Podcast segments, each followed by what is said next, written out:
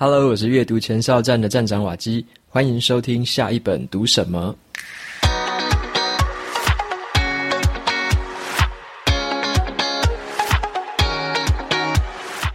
今天我想和大家分享的这本书，它的书名叫做《从内做起》。那么这本书是在谈关于领导力的一本书，它的英文书名是 Developing the Leader Within You， 翻成中文的话，你可以直接叫它叫做唤醒你的内在的领袖，或者是开发你的内在领袖。然后它这本书的书名取名叫做 2.0， 也就是说作者他是用他以前25年前写过的一个版本，翻新了大部分的内容之后所推出的第二个版本。好，那这本书介绍之前呢，我先讲一下领导力这件事情。我认为领导力是在我们不管是在职场上，或者在我们的个人的生活上，还有我们的交友圈啊，或是在家庭里面，我觉得都是很重要的一件事情。因为领导力其实对我而言，在我后来的这些经验累积起来，我认为领导力其实就是所谓的影响力。作者也是这么说的，他认为就是一个人的领导力高低在于说他对别人带来的影响力的多寡。所以像我举几个例子，你有没有注意过啊，像是你在家庭的聚餐上面，你有没有发现说谁在家庭里面的聚餐，或者说你们的亲朋好友之间，谁讲话的声音最有分量，大家可能会最听他的。或者是当你们一群好友聚在一起的时候，谁的意见大家总是会比较听从，或者说谁的意见对大家影响力比较大。那甚至是在你的工作上，你也可以去看说在开会的时候是谁讲话比较容易得到大家的共鸣。有时候不一定是老板哦，有时候可能是某一个同事，他讲话就是觉得大家就是觉得很愿意去追随他的话，或者说就是对他的话很有共鸣，很有共识就对了。然后我在讲的另外一件事情就是说，在领导力的部分呢，我之前有一个想法，就是像我在刚进入公司的时候，我会觉得说好像一直做升官这样子，好像是一个唯一的道路，好像要升到经理啊，然后升到什么处长啊，有的没有的，然后最后升到副总。然后我后来就有在跟同事的聊天里面就有聊到一件事情，那某一个同事他就说有两个副总，一个叫做 A 副总，一个叫做 B 副总。然后我们就在聊，他就说像是 A 副总啊，他如果说他即使退休了，到外面在产业界或者说在社会任何的这个场合下，大家对 A 副总的评价一定都是很正面，或者说很怎么样的，然后是算是众所皆知的，对社会的影响力还是很大的。然后谈到另外一位 B 副总，然后我们就聊到说那个 B 副总如果出去的话，其实好像就不会有那么多人认识他，或者说他在这个社会上到底跟 A 副总比起来，所谓的声量或者是所谓的一个社会的一个认同或者是观感是怎么样，其实就会差很多。然后并不是说这样子A 跟 B 副总彼此之间的差异是不好的啦，并不是这样子讲，而是说在公司里面大家都很厉害，但是你在出去的时候，在我们的私人生活或者说在其他的领域上面，拔掉了这个头衔之外，你还剩下什么？那时候我就对自己就问了这样子的问题，如果把我现在在我公司里面的这个头衔拔掉，我还剩下什么？我还是谁？那我对别人会有影响力吗？像是我的供应商或我的客户，他还会认我吗？那我那时候就其实脑袋一片空白，比较回答不出这个问题，因为当下是还没有去仔细思考过这件事情。所以后来我就开始带队之后，就我带一个团队之后，然后我就开始会去思考说我已经成为一个主管，那我要怎么样去带我的新人，我要怎么样带我的老人，怎么样培养他们，那么也让他们就是能够听从我的话，然后做一些专案，或者是说有时候跟我讨论，给我一些意见。那我就在这个时候，我就开始去读了很多关于领导力，还有一些职场管理相关的书籍，然后渐渐的就开始收敛到一个结论，也就是像这本书所说的，领导力就是所谓的影响力。那么这本书是由那个天恩出版社的赞助播出，然后他跟我推荐这本书的时候呢，其实那时候我就觉得很有吸引力，因为我那时候去看这本书的内容，还有看这个作者的时候就蛮吸引我的。因为这个书的作者呢，他是一个很著名的领导学的一个专家，他的名字叫做约翰·麦斯威尔，他其实现在已经好像71岁了他即使到现在71岁还是一样在写书，然后还是一样到处在巡回演讲，然后参加很多的一些谈话节目，在发扬他所谓的领导力的这个看法跟观点，帮助更多的人成为一个更好的领袖。然后这本书特别的地方，从内做起，它特别的地方是在于说，它第一本出版的时候是在1993年，作者写过十几本书哦。那这本书是他很前期的时候有写过的。那他写过这本书之后呢，25年后的现在，他决定重新去翻修这本书，因为他觉得这本书是他讲过最算是蛮精炼蛮精华的一本书，所以他想说他要回去重新去翻修这本书。结果他本来想说只是要翻修一点点，然后把一些最近这25年来学到的东西加上去补上去而已，可是他后来没想到的是说，他这一改，他竟然就改了接近好像 89% 的内容吧，几乎是整本书几乎是砍掉重练的。他原本的章节只有8个章节，后来在这本新的版本里面，他总共写了10个章节，后来补了2个。然后他就说其实在这些年来的这个成长之下，因为他其实也一直在学习嘛，在这25年来，在这个成长之下呢，他有很多新的想法跟新的收获，有很多的旧思维，那些是他不要的，所以他干脆就全部的内容几乎就是打掉重练，只有一些核心观点是一样的。所以你也可以把这本书当作是一本他全新的书来读。那么他这本书的一个书籍的封面有一句话让我非常的着迷，这句话是这么说的，他说即使是一个最内向的人，在一生当中也会去影响上万个人。那么我自己的话，我听到这句话是蛮感动，因为我本身是一个很完全的内向者嘛。像之前如果认识我的读者就知道，我写过一本书的书评是《安静就是力量》，这本书也是在谈内向者的优势，那这本书我也很喜欢。所以我自己是一个内向者，那我内向者的话，其实当初在开始要带团队的时候，会有一点点的算是一点内心的恐惧或怀疑，就会觉得说我们这样子比较少主动发表谈话，或者说比较少好像主动很积极的去做，很积极的去指挥啊或指派任务什么的，这样子的风格会不会不太适合带团队。那时候有对自己有很多的怀疑，那主管也会说曾经跟我说，你要主动一点啊，你要再多说话一点啊，你要在很多的场合多发表一点。我听过很多这样子的一个评论，当然我也有去试着调整自己，尽量也挑选在适合的时候去发表我的看法跟意见。那么后来我读了这些书之后，然后也加上了跟一些我有跟一些其他的前辈请教过，那说比较内向的人该怎么样去领导。那后来还是发现说，其实比较内向的人也有他可以适合的领导方式，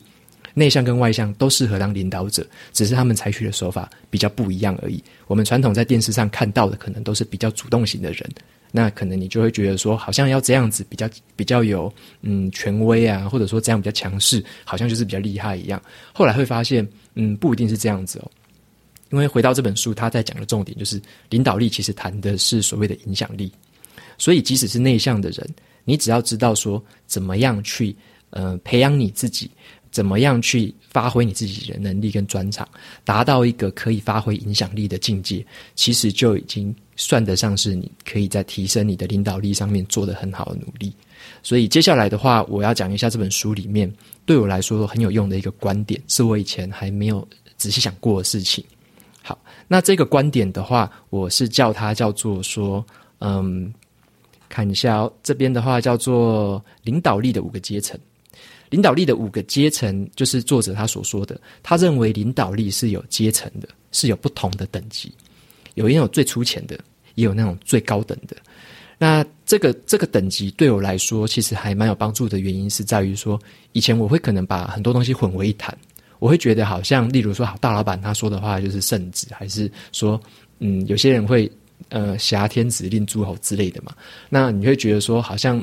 官威大就是强，还是什么样的一些刻板的印象在。那时候比较没有想到说，原来影响力不只是讲你的职位，不只是讲你的地位，而是有时候还牵涉到你这个人对人家造成的贡献，以及你对人家在人家心目中的品格跟印象，很多的东西都可以综合起来影响一个人他是否是一个很称职的领导者。如果这样说领导力的阶级你可能还听不太懂的话，没有关系，我可以这样子来描述，就是像有一些例如说你的老板好了，或者说你可以想象你的大老板或大老板，有一些老板对你来说，他如果请你做事情，有时候你会觉得好像不甘不愿的，就只是因为他是老板，所以我要听他的话做事情而已，有这样子的老板，这种算是比较初等的一个领导力。那还有一种老板是怎么样，他有时候请你做事情，你有时候你光是听到这个名字，你就会觉得好像可以，或者说好像想要帮他完成事情，就是你是一种主动的心态，并不是说因为他是什么样的职位。然后这样子的一个现象就是他稍微在这个领导力上就稍微升华到了上一个阶级。好，那还有一种老板是怎么样，有时候光是他在做的事情他也没有请你帮忙哦，然后你就会看到他在做那些事情或那些专案，你就会想要主动的去帮他，你觉得他做的事情是很有意义很有价值，你想要去主动帮他。你光是因为这个人他在做事情跟他的信念他的品格，你会想要主动去帮他。这种就是作者所谓的几乎是算是最高等级的领导者了，他的影响力已经到了这个程度。 OK， 那作者他对于这件事情有一个很好的一句话想跟你分享一下。他说你对自己最好的投资就是培养你的影响力。如果你渴望要完成某一些事情，那其他人也愿意去帮助你的话，那你的成功的机会就会比较大。所以这件事情指的就是说如果你有一个很高的影响力，就是很高的领导力的话，你要完成很多事情其实是很容易的，反而会有很多人想要主动帮你，或者说你请别人帮忙的时候也比较容易发生。这无论是在工作上，或者是你的私人生活，或者是你的家庭里面，如果你有一个好的一个领导力的话，你是很容易做成很多你想要做的事情。所以我们要了解一下的就是这个领导力到底分为哪几个阶层，然后为什么这些阶层那么重要，以及你要如何就是一步一步的去提升你自己的这个领导力的一个层级，往最高的层级去迈进。好，那这个阶层的话有分5个。第一个阶层叫做是依靠职位来做影响力的，依靠职位，也就是说你用的权利是因为你的头衔或你的职位而已，别人要听你的话是因为他们不得不听。好，那来第二个阶层的话是叫做认可，这个时候你发挥的是所谓的关系。关系就是说你跟这个人可能有一些关系，叫做说我可能认识他，然后我可能或者说我的朋友认识他，或者说我的老板认识他，这个是关系。你们建立了一些已经是有一些关系或默契的时候，这时候他们帮你可能是出自于自愿的。好，那再来第3个阶层的话是所谓的生产。生产的意思是要生产出成果，你用成果去说服人家，那别人就会因为你为这个团队或组织所做出来的成果而信任你，然后进而去帮你，这个是用成果来发挥影响力的方法。那第3个阶层叫做立人，立是立正的人，立正的立，然后人，立人就是有点像是发展一个人。那发展一个人的话，意思就是说你要复制出跟你一样的领导者，跟你一样能力的这样的一个人，你可以复制出一个这样的人，也就是说你发展你的下属，或者说发展别人，那别人会去听你的话，就是因为你为他们所做的事情，你为他们所做出的贡献对他们很有帮助，所以他们会听从你的，这个就是第4个阶层的领导力。那么最后一个阶层就是最高阶层的领导力，叫做巅峰。这个时候所发挥影响力的核心在于说别人对你的尊敬，发自内心的尊敬，别人会因为听你的话是因为你的人还有人格还有你的信念，光是因为这样子的事情别人就会听你的，别人就会想要追随你，这是完全就是已经发挥到最高层级的领导力。所以从最初级到最高级可以分为这样子的5个阶层。那么这作者也说一个很重要的事情是说，并不是说你这个人在这个世界上就只有一种阶层，你就说并不是说你在工作上呼风唤雨，你回家就是很厉害的，并不是这样嘛。我们常常看到那种在公司呼风唤雨的人，结果回家的时候变成是小猫一只，然后对啊，就是好像老婆不听他的，然后小孩也不听他的，然后全世界不听他的感觉，只有公司听他的，也有这样的人嘛。所以作者说这个5个阶层呢，其实是你在各种不同的人际关系，各种不同的场合都会有，你就会处在不同的阶层里面。所以他要我们去认得这5个阶层，以便我们在不同的场合或不同的关系的时候，你会懂得如何样去提升自己的领导力。那么我简单讲一下，就是从第一个阶层到第5个阶层，简单讲一下它的内容。第1个阶层刚刚有讲到是所谓的职位，是靠权力去影响别人。那我在职场上其实就很讨厌听到一句话，就是别人会跟我说请你做什么事情，因为这个是大老板要的，就只是这样子，那就没有其他理由的时候，我就觉得不太舒服啦。因为你是靠职位去压别人做事情，或者有些人说我就是要你做事情，因为我是老板。那我觉得这样子的讲法虽然好像很厉害很强势，但是其实常常会让人家心不甘情不愿。所以说作者他就讲说，其实在这个时候啊，如果你是用这个方式去做事情的，你必须要有意识到你都是靠职位，靠这种权力去影响别人而已。你要知道你自己是处在第一个阶层，你必须要往下进化到下一个阶层或下下一个阶层之后，你才能够有所的成长。所以作者他在他书里面的一个章节自我成长的地方，讲很多的关于学习的心态，还有如何去提升领导力的一些额外的资源，让我们可以去掌握一些好的一些方法去提升领导力。那么再来下一个阶段的话，你就会开始知道说可以靠认可，然后用关系的方法去影响别人。这个时候就是要建立别人跟你的关系啊，让别人开始自愿的帮你效力。那我觉得里面最好的方式就是给你用一种方式叫做仆人式的领导，这个方式来建立关系是一个很不错的。仆人式的领导其实也就是说，你如果去帮助别人呢，得到他们想要的东西，别人反过来他会有一个互惠的心态，他也会帮助你得到你想要的。所以仆人式的领导比较偏向于说，你有什么帮忙需要我来帮你克服，或者说需要我来帮你打通关吗？那你有什么协助是需要我可以协助你的？然后像这个情况下，别人就会渐渐的信任你。你如果真的有提供给他协助的话，别人就会开始信任你。然后对你的这个信任感提高之后呢，他就会相信你，然后用你的角度开始来看事情。然后你的这样子的跟这个团队，或者说你跟这个人的这个关系，才会慢慢的有一个正面的一个循环。然后再来你要进入到第三个阶层的话，叫做生产，就是你要靠成果去影响别人的时候，这个时候呢，你就要发挥的就是你对这个团队的关心。你第一个目标就是要帮助整个团队获得成功，或者说帮助别人获得成功，然后而且去创造出一些真正有意义的成果出来。这个时候呢，你就必须要真正投入那个心力去跟别人一起工作，然后从对方的身上学习，利用这样子的一个共同的目标的方式来凝聚你整个团队的向心力，然后去打造自己团队的士气。这个时候你用的比起上一个阶段是单纯的用关系的方式，你这个阶段要采取的就是一个成果型的领导方式，就是你要让团队真正做出成果，然后用这个成果来激励这个士气。那么在这个阶段的话，其实作者他就在书里面有两个章节跟这个部分很有关系。第一个是说我们必须掌握一个解决问题的一个方法跟技巧，但是呢这边讲的更精捷一点是说，解决问题并不是像刚刚讲的你去帮对方直接解决问题，而是你必须要培养对方，你要开始去试着用一个角度，就是说你不能光是代替他解决问题哦，你必须要先陪同他，近距离的陪同他解决这件事情之后，观察他解决这件事情的反应跟解决这件事情的能力，然后花一些心力帮助他学习如何去解决，或者说如何克服他原本做的不够好的地方，让他们真正自己掌握解决问题的能力。就是有点像说你给那个鱼吃嘛，你不如教他怎么钓鱼的意思。那最后的话你才放手让他们做，这个时候你就建立了你的对方解决问题的能力。那么再来的话是你要懂得去制定一个优先的顺序。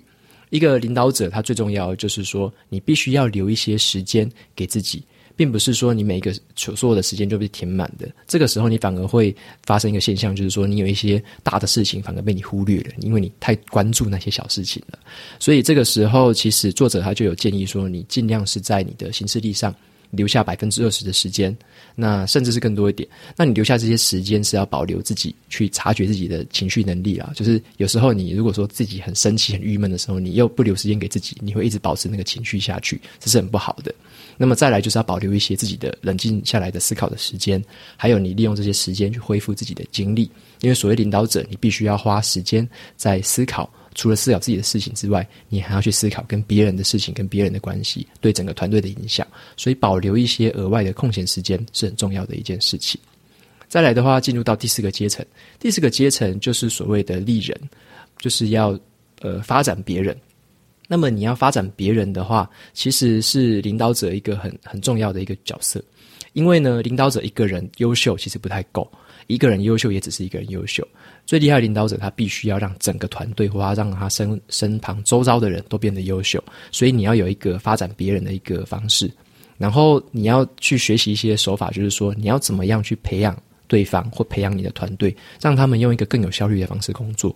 然后你最终的目标是要把这些人培养成跟你一样的一个领导者。那这样子的话，你可以加倍你的领导力，因为你如果能够培养出跟你一样能力、一样潜力的一个领导者，那这样子的一个效果其实会不断的放大跟加成。所以这个时候你的心态就是必须要去全力以赴，无论你遇到了团队上有什么任何问题，你必须要自己挺身而出，有点像是一个以身作则的概念，然后帮团队就是要拔除一切的障碍，为了完成目标你要有发挥出这种决心来。然后还有一个很重要的就是说，你要对团队创造出一个很正向的改变。因为你创造出正向的改变，重点是在于说不是说你自己一个人可以走多远，这个并不是最重要的，而是你可以带着大家带着别人跟你一起走多远。所以说你创造出正向的改变，就是说你在团队里面你要给他们很多正向的思维，很多好的方法，很多一些好的技巧，然后用这些方法去影响他们，然后表现出你自己以身作则的态度，那用这样的方式再进一步的去影响别人，发展别人。最后我们谈一下到最巅峰的一个阶段，就是第五个阶层。这个时候呢作者他叫做巅峰啦，那他所谓的巅峰是指说，这个时候你影响别人是靠别人尊敬你来发挥影响力。他有说一句话觉得很好玩的，他说在巅峰这个层级啊，这里的空气很稀薄，只有很少数的人可以达到这个层次，所以他觉得有点高处不胜寒的感觉啊。有时候他说他在某一些族群里面有这样子的一个地位，他会觉得好像有点高处不胜寒，但是他认为这个阶层是非常适合也非常值得我们去追寻的。因为在这个阶段的时候啊，别人会因为你的人格跟你的信念就感动了，然后就会主动的去追随你，或主动的想要帮助你。在这个阶段就是领导力发挥的极致。然后在这个阶段有一个很重要的事情是，在这个阶段的领导者他们会有所谓的愿景。他们的愿景是说，他们会看到更远的事情，看到潜在的危机，看到不同的机会，然后帮助别人也看到这些愿景，而且帮助别人去追逐这些愿景。像是作者有讲过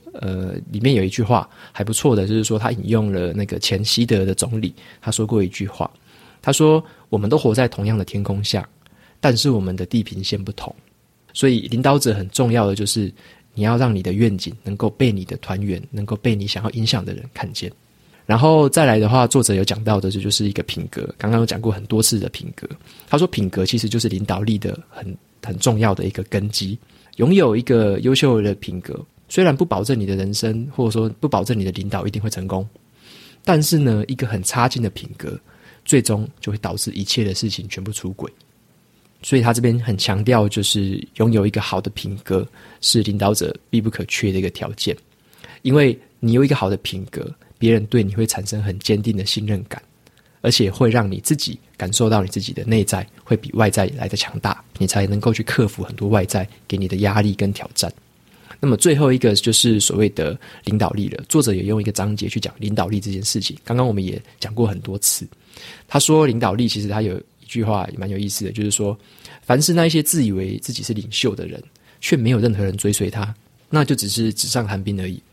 像是如果你无论是身为一个主管，或者说你是好为人父母，或者说你在朋友之间有所谓的什么样的地位，或者说你在社团里面是什么